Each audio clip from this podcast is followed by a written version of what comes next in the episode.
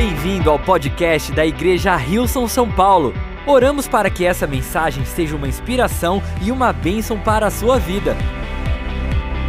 Muito, muito bom. Gente, eu estou super empolgado para trazer a mensagem que eu creio que Deus colocou no meu coração para nossas vidas. Eu realmente creio que Deus vai sim nos encontrar de maneira especial e única no dia de hoje. E o título dessa mensagem é Eu preciso de ajuda. Quantos aí precisam de ajuda?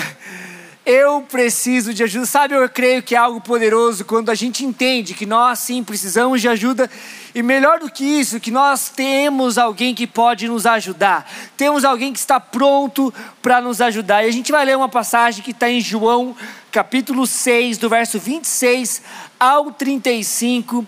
E aqui um pouco de contexto: Jesus tinha feito a multiplicação dos pães, literalmente, ele fez um milagre alimentando uma multidão no deserto. E assim o povo começou a ir atrás dele. Ele vai para um outro lado da, daqui, daquele lago e está ali naquele lugar, todas as pessoas pegaram os barcos, aquele, aquela multidão toda vai para onde Jesus está. E aí Jesus fala ali com, aquele, com aquelas pessoas que estavam seguindo a ele. Diz assim no verso 26 em diante: Jesus respondeu: Eu lhes digo a verdade. Vocês querem estar comigo não porque entenderam os sinais, mas porque lhes dei alimento. Não se preocupem tanto com as coisas que se estragam, como a comida, mas usem as suas energias buscando o alimento que permanece para a vida eterna, o qual o Filho do Homem pode lhes dar, falando dele mesmo. Pois Deus, o Pai, colocou em mim o seu selo de aprovação. Nós também queremos realizar as obras de Deus, disseram eles. O que devemos fazer? Jesus lhe disse: esta é a única obra que Deus quer de vocês. Creiam naquele que Ele enviou. Eles responderam: Se deseja que creiamos no Senhor, mostre-nos um sinal. O que o Senhor pode fazer? Afinal, nossos antepassados comeram maná do deserto. As Escrituras dizem: Moisés lhe deu de comer pão do céu. Jesus disse: eu lhes digo a verdade: não foi Moisés que lhes deu o pão do céu. É o meu Pai que dá o verdadeiro pão do céu a vocês. O verdadeiro pão de Deus é aquele que desce do céu e dá a vida ao mundo. Senhor, dê-nos desse pão todos os dias. Disseram eles. Jesus respondeu: Eu sou o pão da vida. Quem vem a mim nunca mais terá fome. Quem crer, quem crê em mim nunca mais terá sede. Vamos fechar nossos olhos entregando esses momentos nas mãos de Deus, crendo que Ele vai falar aos nossos corações. Pai, obrigado, Deus, pelo privilégio que é poder receber a tua palavra, Senhor. Obrigado porque tu se agrada, Senhor. O teu desejo é falar conosco, é sim nos ajudar, Senhor. E nós pedimos, ó Pai, para que tu venha, Senhor, falar de maneira especial a cada um de nós, ó Deus. Usa a minha, a minha boca, sendo que cada palavra que sai, Senhor, seja as tuas palavras. É a nossa oração no nome de Jesus e todos juntos dizemos amém, amém, amém, amém. Gente, falando de coisas que a gente gosta de fazer. Talvez você goste de ir para academia, talvez de ir para o shopping. Cadê o pessoal que gosta de ir para o shopping? Talvez você goste de estudar, por incrível que pareça, tem muita gente que gosta de estudar, estou brincando. É uma coisa que eu gosto também, é uma coisa muito boa também. Mas sabe, coisas para fazer, algo que eu amo, mas amo assim, sim, tá no meu top list. Gente, eu amo surfar e amo viajar. Quantos aqui gostam de viajar? Muito, muito bom. Talvez você goste de esporte, mas sabe que um tempo atrás eu tive uma oportunidade da minha vida, um sonho realizado. Eu achei que talvez eu nunca iria realizar de uma maneira assim tão cedo esse sonho. Eu tive a oportunidade de ir para um lugar que é conhecida como a capital do surf globalmente, que é em Gold Coast, na Austrália, aonde acontece o primeiro campeonato do circuito mundial. E eu estava indo assim animado, gente, assim pensando, meu Deus, eu vou poder estar tá lá no período do campeonato. Se você gosta de futebol, é como se você estivesse indo para uma final de Champions League. Eu estava indo, gente, com aquele coração pensando também, gente, além de poder assistir o campeonato com meus olhos, eu vou poder também surfar aquela onda que é perfeita, vou poder estar tá naquele lugar que é realmente um paraíso paraíso para o surfista. E eu estava empolgado, gente. Quando eu cheguei, gente, no meu destino, a minha prancha estava quebrada na metade. Você imagina a minha frustração. Eu não conseguia, assim, Deus, o que, que está. Deus, você está aí, Deus, você existe. Eu realmente estava já questionando a minha fé. E aí, eu comecei a resolver, tentar resolver o problema, indo para lá, para cá, fui na companhia, falei: olha, gente, a prancha está quebrada, a responsabilidade é de vocês. Disse, não, na verdade não é bem assim, a responsabilidade não é nossa. Mas como assim? Claro que é de vocês. E aí, não, não, você tem que mandar um e-mail. Quantos aqui, gente, que você gosta, está falando com alguém no telefone do telemarketing, fala para você mandar um e-mail? Não, eu estou falando com você. Você é a companhia que está falando comigo. E eu tive que mandar um e-mail. E aí o e-mail não pegava, eu tive que mudar a minha senha, sabe aquela burocracia toda. E aí, gente, eu tive um momento de esperança. Não consegui muito pela questão do e-mail, demorou, mandei lá, mas não tive resposta rápida. E aí o meu momento de esperança foi porque um amigo que eu não esperava encontrar ele lá, eu encontrei. E esse amigo tinha uns contatos e ele conseguiu para que eu e ele tivéssemos acesso a uma área exclusiva do campeonato, onde os atletas estavam, onde os familiares dos atletas também estavam. E eu estava ali, gente, num lugar onde estavam as pessoas que eu assistia pela televisão, Kelly Slater, o Mick Fanning, o Gabriel Medina. Talvez se você não é tanto do surf, pense, talvez Cristiano Ronaldo, Messi, Neymar. Gente, pessoas que realmente eu assistia desde criança. E aí ao invés de eu estar tá me alegrando, ao invés de começar a ver, uau, que incrível, tudo que eu conseguia pensar era na minha bendita da minha prancha quebrada. Até que um rapaz, um senhor de idade que estava do meu lado, começou a conversar comigo, eu, eu já de início da conversa comecei a falar da minha prancha quebrada, falei, ó, oh, então, é, eu vou, né, cheguei aqui e a minha prancha está na quebrada, e o rapaz foi muito cordial, ele falou assim, não, pega meu número aqui, é, eu vou ter uma exposição amanhã, em tal horário. Se você for lá, eu posso tentar ver o que, que eu posso fazer por você. Aí o rapaz saiu, achei, uau, o que, que ele pode fazer por mim? Talvez esse rapaz é alguma coisa. Aí nisso meu amigo vem e fala, Pedro, você sabe quem que é aquele rapaz que você estava falando? Eu falei, quem que é ele? Ele é o Darren, Pedro. Eu, mas que Darren? Eu nunca ouvi falar do Darren. Pedro, D, o Darren da DHD. E, gente, DHD, é prancha, prancha de surf é tipo carro, tem marcas. E DHD é uma marca muito prestigiada, é como se fosse talvez um Porsche, uma Ferrari, enfim, é uma marca caríssima de prancha. E ele falou assim: Pedro, DHD é o nome dele, é Darren Hagelin Design. Eu falei: gente do céu, eu estava falando com o dono da maior empresa de fábrica de prancha. Vocês não imaginam, gente, a minha esperança foi lá em cima. Pronto, o que é uma prancha para o Darren? Eu comecei a pensar: o que é uma prancha para ele? Ele vai me dar uma prancha com certeza. Eu pude falar para ele que eu quebrei, a minha prancha foi quebrada pela companhia. E aí fui lá no horário que ele falou, com um papelzinho, né, para se eu precisasse provar para alguém que ele tinha realmente anotado. Não tinha o nome dele, mas tinha lá o número dele. E, gente, quando eu cheguei lá, estava fechado, não aconteceu lá o evento que ia acontecer. E eu fiquei mais uma vez frustrado. E aí sim a minha fé já estava a ponto de acabar. Eu já tinha certeza de que se Deus realmente existia. Mas sabe que é incrível porque talvez é um exemplo que é o que é uma prancha para aquilo que a gente está vivendo hoje, talvez, ou aquilo que talvez você está vivendo. Mas eu creio que muitas vezes na nossa jornada com Deus a gente começa a perder a perspectiva correta. Sabe, Deus às vezes está fazendo algo milagroso no nosso meio, mas a gente está tão preso, talvez aquilo que a gente esperava que Deus fizesse, da maneira que Deus fizesse, que não aconteceu, e a gente começa a questionar a nossa fé.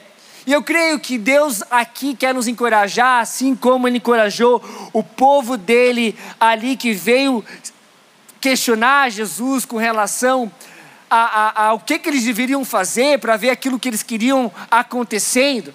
E Jesus fala: olha, a única coisa que vocês deve, devem fazer é crer. E o ponto, primeiro ponto dessa mensagem que eu creio, para que a gente venha ver Deus fazendo algo milagroso nas nossas vidas, para que Deus venha realmente restaurar, para que Deus venha nos resgatar, reconstruir, assim como nós estamos crendo nesse ano. Eu creio que nós deve, devemos crer em Jesus. E sabe que eu creio que às vezes a gente olha, ah, crê em Jesus. Ah, Pedro, que ponto, né? É claro que a gente crê em Jesus. Mas é incrível como, assim como essas pessoas, assim como eu na minha situação, quando a gente não vê aquilo que a gente esperava, ou talvez quando a gente começa a ver as coisas saindo do nosso controle, como é fácil a gente começar a talvez perder a nossa fé. E aqui Jesus fala: olha, tudo que vocês têm que fazer. Porque eles estavam prontos ali para correr atrás, fazer as coisas que deveriam fazer. Deus dá uma lista de regras, dá aquilo que a gente tem que fazer, que a gente quer ver isso se tornando realidade. E Deus dá meio que um banho de água gelada neles. Não, olha, a única coisa que vocês têm que fazer é crer naquele que Deus enviou. Crer em mim. E eu acho interessante que assim o povo questiona Jesus, tá, mas então faz algo para que a gente crê em você sem perceber que momentos antes Jesus tinha feito um milagre, que realmente foi um milagre que teólogos dizem que foi um dos mais notáveis da jornada de Jesus, ao ponto dos quatro evangelhos citarem a multiplicação dos pães e dos peixes. Sabe que eu creio que isso fala com o nosso contexto no dia de hoje. Sabe, Deus está fazendo algo milagroso em famílias, em situações que a gente talvez nunca imaginou. Só que a gente está tão focado, talvez, naquilo que talvez não deu da maneira que a gente achava que, que iria acontecer, ou talvez não foi aquilo que a gente esperava. E a gente começa a falar: Deus, eu só vou crer agora em ti se tu fizer isso. Sendo que ele fez vários milagres, sendo que ele continua fazendo um milagre. Sabe que o maior, ah, sabe que Deus não precisa fazer mais nada para que a gente creia em quem Ele é. Ele já fez o suficiente. Ele continua fazendo, mas nós já temos motivo suficiente para crer em quem Ele é. Romanos 8, verso 32 diz assim: Aquele que não poupou o seu próprio filho, mas entregou por todos nós, como não nos dará com ele de graça todas as coisas? Quando nós cremos que Deus é bom, que Ele se entregou por nós, a gente não fica questionando se Deus realmente existe ou se realmente a gente pode crer nele. Sabe quando você fala com alguém que talvez não acredita em você? É engraçado que quando você precisa se provar para alguém, é difícil você suprir com, aquela, com, né, com as expectativas. Mas no caso de Deus é diferente. Deus fez tudo por nós, Ele morreu por nós. A gente não precisa questionar as intenções de Deus. Sabe que quando nós entendemos que Deus é bom, que tudo que Ele faz é perfeito, nós entendemos que o mal não vem de Deus, não provém de Deus, e que se o mal acontecer, Deus também pode tornar aquilo que talvez foi feito para o mal para algo bom. Deus pode, assim como Romanos 8, 28 diz, sabemos que Deus faz todas as coisas cooperarem para o bem daqueles que amam e que são chamados chamados de acordo com o seu propósito.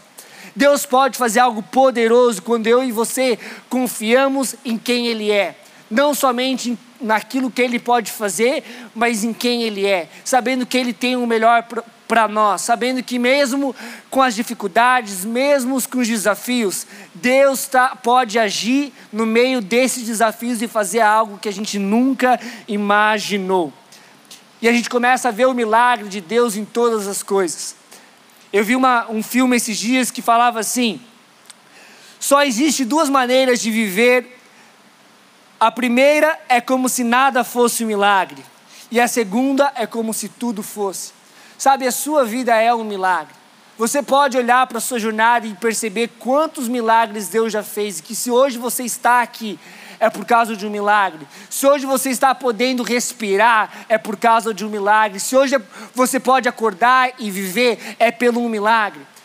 E a gente assim pode se motivar a realmente crer em aquilo que Jesus é e não somente colocar a nossa fé naquilo que Ele pode fazer ou naquilo que a gente quer que Ele faça. Deus sim está fazendo algo nas nossas vidas e para isso nós devemos crer. Segunda decisão que eu creio que nós devemos tomar na nossa jornada aqui na terra, é a buscar as coisas do alto. Eu acho maravilhoso porque Jesus, aqui nessa passagem, ele começa a falar para eles: olha, parem de gastar tanto energia de vocês buscando algo que perece como um alimento. Comecem a buscar aquilo que é eterno. Sabe que muitas vezes eu e você a gente fica tão consumido talvez pensando naquilo, ah, como é que eu vou comer hoje? Ai meu Deus, será que eu vou conseguir ter um trabalho amanhã? Ai, será que a minha empresa vai fechar? Gente, a gente tem que começar a se acalmar e começar a entender que a gente tem que colocar o nosso foco, buscar aquilo que está no alto. Deus está no controle de todas as coisas. Olha o que diz em Colossenses 3, do verso 1 ou 2. Busquem as coisas norteadas por Cristo. Não fiquem se arrastando por aí, cabisbaixos, absorvidos com o que está à frente de vocês. Olhem para cima e observem o que acontece ao redor de Cristo. É por aí que, se, que devem seguir. Vejam as coisas com a perspectiva dele. Para isso, eu creio que nós, sim, quando buscamos as coisas do alto, nós começamos a colocar nossa atenção nisso. E sabe que tudo aquilo que a gente coloca a nossa atenção vai determinar também os nossos pensamentos. Por isso que eu creio que muitas vezes o nosso problema pode ser solucionado por um modo de foco. Quando a gente começa a colocar o nosso foco em Deus, foco que Deus está fazendo algo, que Deus pode fazer algo no nosso contexto. A gente começa a colocar a nossa mente, assim como a gente viu essa passagem, a gente começa a buscar as coisas que estão norteadas por Cristo. Nós começamos a perceber que Deus está fazendo grandes coisas. Mas o contrário também acontece. Quando eu e você a gente começa a se bombardeado de notícias, talvez de periódicos, talvez de jornais, coisas que vão falar, olha, isso só vai piorar. Tá vendo? Olha quantas pessoas estão nessa situação. Quando a gente começa a literalmente só se alimentar dessas coisas, só talvez de estatísticas que falam do que vai piorar. É super natural a gente começar a pensar nessas coisas. Isso começa a ditar os nossos pensamentos. E sabe que quando a gente começa a pensar coisas assim negativas ou só colocar nossa atenção nisso, isso vai determinar também as nossas atitudes, isso vai determinar a maneira que a gente vai viver a nossa vida. Provérbios 4, 23 ao 25 diz assim: Acima de todas as coisas, guarde o seu coração e outra tradução fala: guarde os seus pensamentos, vigie os seus pensamentos, pois ele dirige o rumo da sua vida. Evite toda conversa maldosa, afaste-se de palavras perversas, olhe sempre para frente, mantenha os olhos fixos no que está diante de você. E aqui com a perspectiva que Deus está diante de nós. Sabe que nossos pensamentos, nosso coração, a gente pode determinar aquilo que a gente vai, vai permitir entrar nele. A gente não pode mudar as coisas que estão tá no nosso exterior, mas nós podemos sim controlar aquilo que vai entrar no nosso coração. E quando a gente começa a colocar o nosso foco em Deus, a gente começa a realmente entender que Ele está assim fazendo algo, que por mais que as coisas estão talvez acontecendo lá fora, Deus está assim transformando tudo para o bem daqueles que o amam, que Deus sim está agindo no meio das circunstâncias, no meio de pessoas que estão perdendo entes queridos, Deus está consolando corações, Deus está salvando vidas, Deus está assim levantando pessoas para poder empreender, para poder dar emprego para outras pessoas. Se o povo de Deus não acordar para aquilo que Deus está fazendo, que será da humanidade? Nós temos que entender que Deus está fazendo algo e que a gente faz parte disso que Ele está fazendo. Filipenses 4, verso 8 diz assim: Portanto, mantenham seus pensamentos continuamente fixos em tudo que é autêntico, que é real, que é, desculpa, que é real, que é honrado, admirável, belo, respeitoso, puro e santo, misericordioso e bondoso. Fixe os seus pensamentos em cada obra gloriosa de Deus, louvando-o sempre. Sabe, esse verso ele retrata Jesus, que é puro, que é honrado, que é aquele que sim a gente pode confiar, que é admirável, que é respeitoso, que é santo. Quando nossos olhos estão fixos em Jesus, nós cremos em Jesus, nós cremos que Ele está fazendo algo nas nossas vidas, está fazendo algo no nosso contexto. Deus não está de braços cruzados, Ele está agindo. Quando eu e você começamos a crer e colocar nossos olhos fixos em Jesus, na obra gloriosa que Ele está fazendo no período de hoje, nós começamos a nos encher de esperança. Nós começamos a entender que Deus não está parado, que Deus está sim fazendo algo glorioso. Romanos 8, do verso 7 a 8 diz assim: Quem olha para Deus é levado para um campo aberto, uma vida livre e espaçosa. Direcionar o foco para si mesmo é o oposto de, de se concentrar em Deus.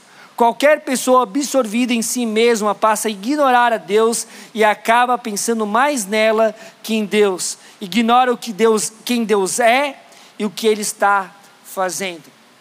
Eu creio que Deus quer sim nos encorajar a entender que Ele está fazendo algo poderoso no nosso meio, no nosso contexto, no nosso país, na nossa nação, no nosso mundo. E tudo isso vai vir quando nós cremos em quem Ele é, que Ele é bom, que Ele está agindo, começamos a perceber aquilo que Ele está fazendo, e número três, nós confiamos no agir de Deus. Sabe, Deus age de uma maneira diferente muitas vezes que a gente acha que Ele deve agir. Isso é algo bom, porque a palavra fala que os pensamentos dele são muito maiores que os nossos. Deus tem algo para fazer através da sua vida, através da minha vida, que vai muito além daquilo que nós pensamos ou imaginamos e Ele tem um, um agir novo, e nós estamos crendo nesse ano que Ele está assim, agindo de maneira nova. Eu acho incrível porque quando Jesus estava ali com aquelas pessoas, elas começam a questionar Jesus. Tá, Jesus, então faz algo, algo para a gente provar, porque Moisés fez o maná cair do céu, que era o pão cair do céu.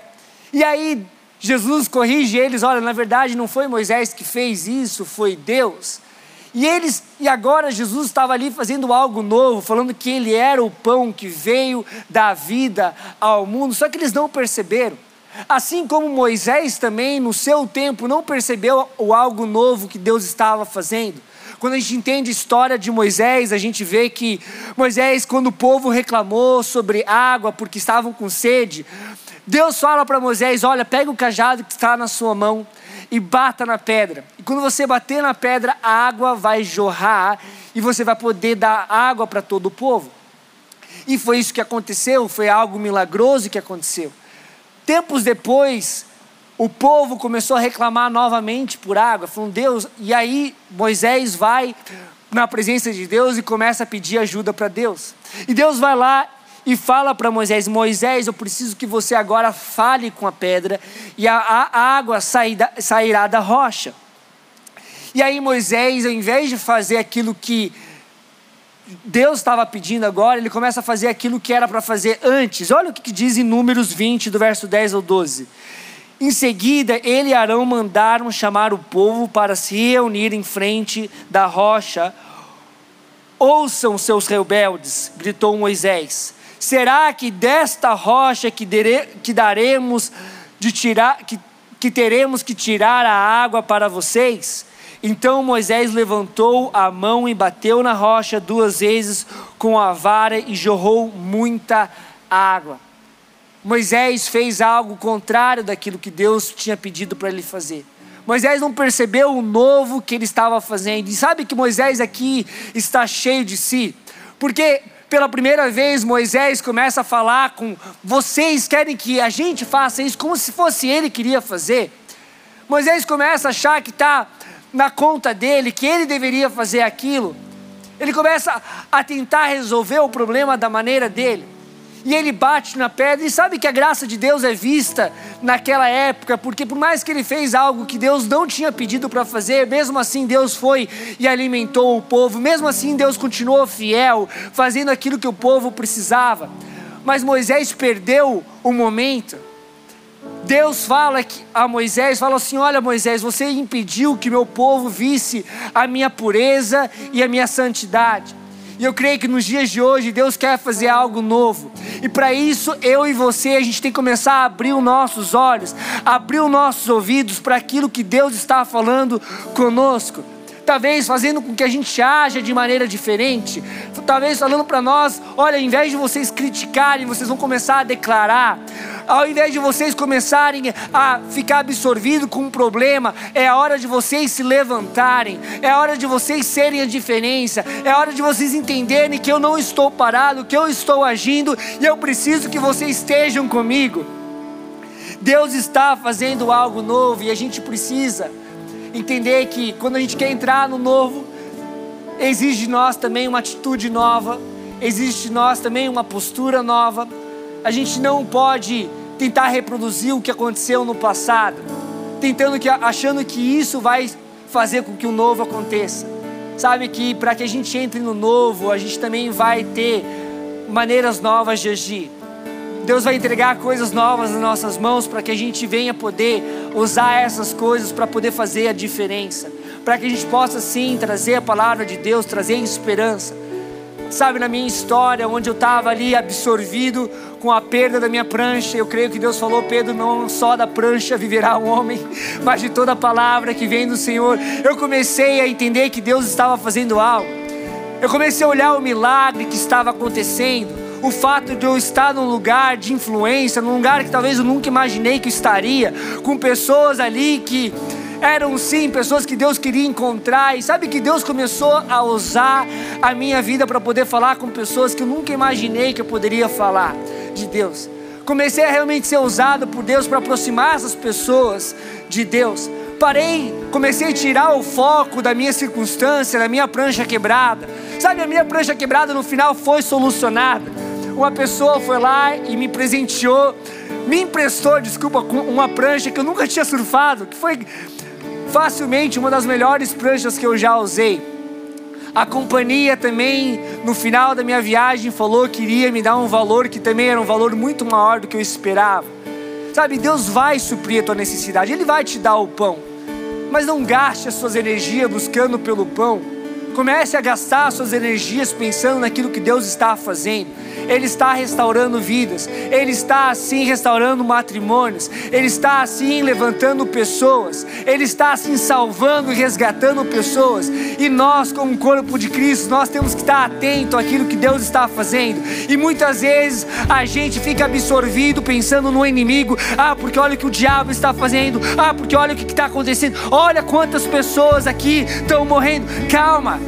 Deus está envolvido em cada morte, Deus está ali salvando aquelas vidas, Deus está encontrando pessoas que estão em coma, por mais que elas não podem falar, elas podem imaginar, elas podem ter um encontro real com Jesus, e Ele está encontrando com pessoas no leito de hospitais, Ele está falando com pessoas que estão ali, talvez pensando nos seus familiares, Deus está ali falando com aquela pessoa que está precisando de um emprego, para que ela possa entender que Ele é aquele que provê, que ele é aquele que pode salvar, Ele é aquele que pode restaurar. Deus está fazendo algo, Ele precisa que nós estejamos atentos ao seu agir, confiando no agir dEle.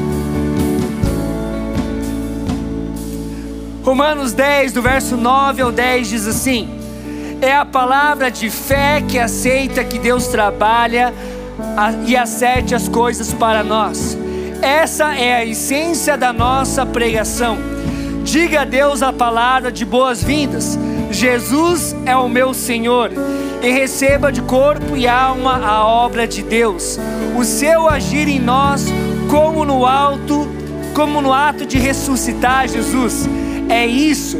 Você não está fazendo nada, está simplesmente pedindo ajuda a Deus e confiando nele para que Ele o faça. Salvação é isso. Com todo o seu ser, você aceita o agir de Deus para consertar a situação e pode dizer em alto e bom som: Deus acertou tudo entre mim e Ele. Sabe, igreja, eu creio que Deus está assim fazendo algo novo nos nossos corações.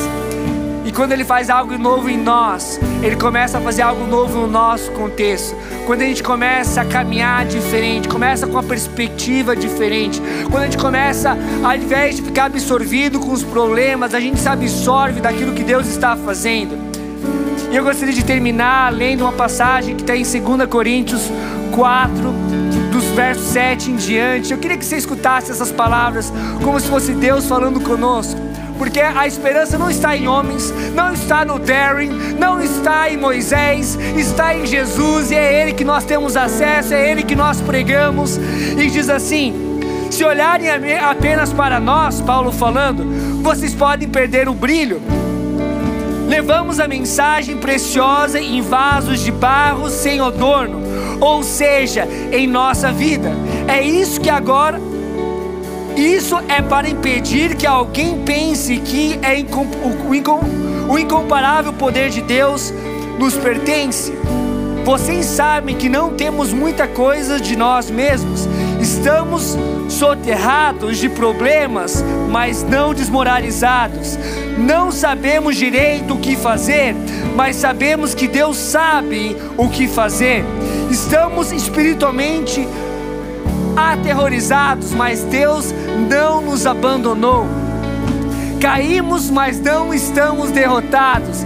Assim como o salmista escreveu: Cri, por isso falei. Falamos daquilo que cremos, e o que cremos é que Ele ressuscitou o Senhor Jesus. Também nos ressuscitará e nos levará com vocês cada detalhe coopera para o progresso de você e para a glória de Deus. Mais e mais graça. Eu gostaria de declarar essas palavras sobre você hoje. Mais e mais graça, mais e mais pessoas. Esse ano vai ser o ano que mais e mais pessoas vão encontrar o amor de Jesus. Mais e mais louvor. Eu gostaria que a nossa banda começasse a nos liderar naquilo que realmente eu creio que Deus quer nos levar, para que o Espírito Santo tenha liberdade em nós nos liderando em águas, para que a gente possa viver o impossível, que a gente possa sim viver algo milagroso nos nossos dias de hoje. Vamos lá, igreja. Obrigado por ouvir o podcast da Igreja Rilson São Paulo. Esperamos que você tenha sido desafiado e inspirado. Se gostaria de visitar nossas reuniões aos domingos, você pode encontrar mais informações no site rilson.com/são paulo.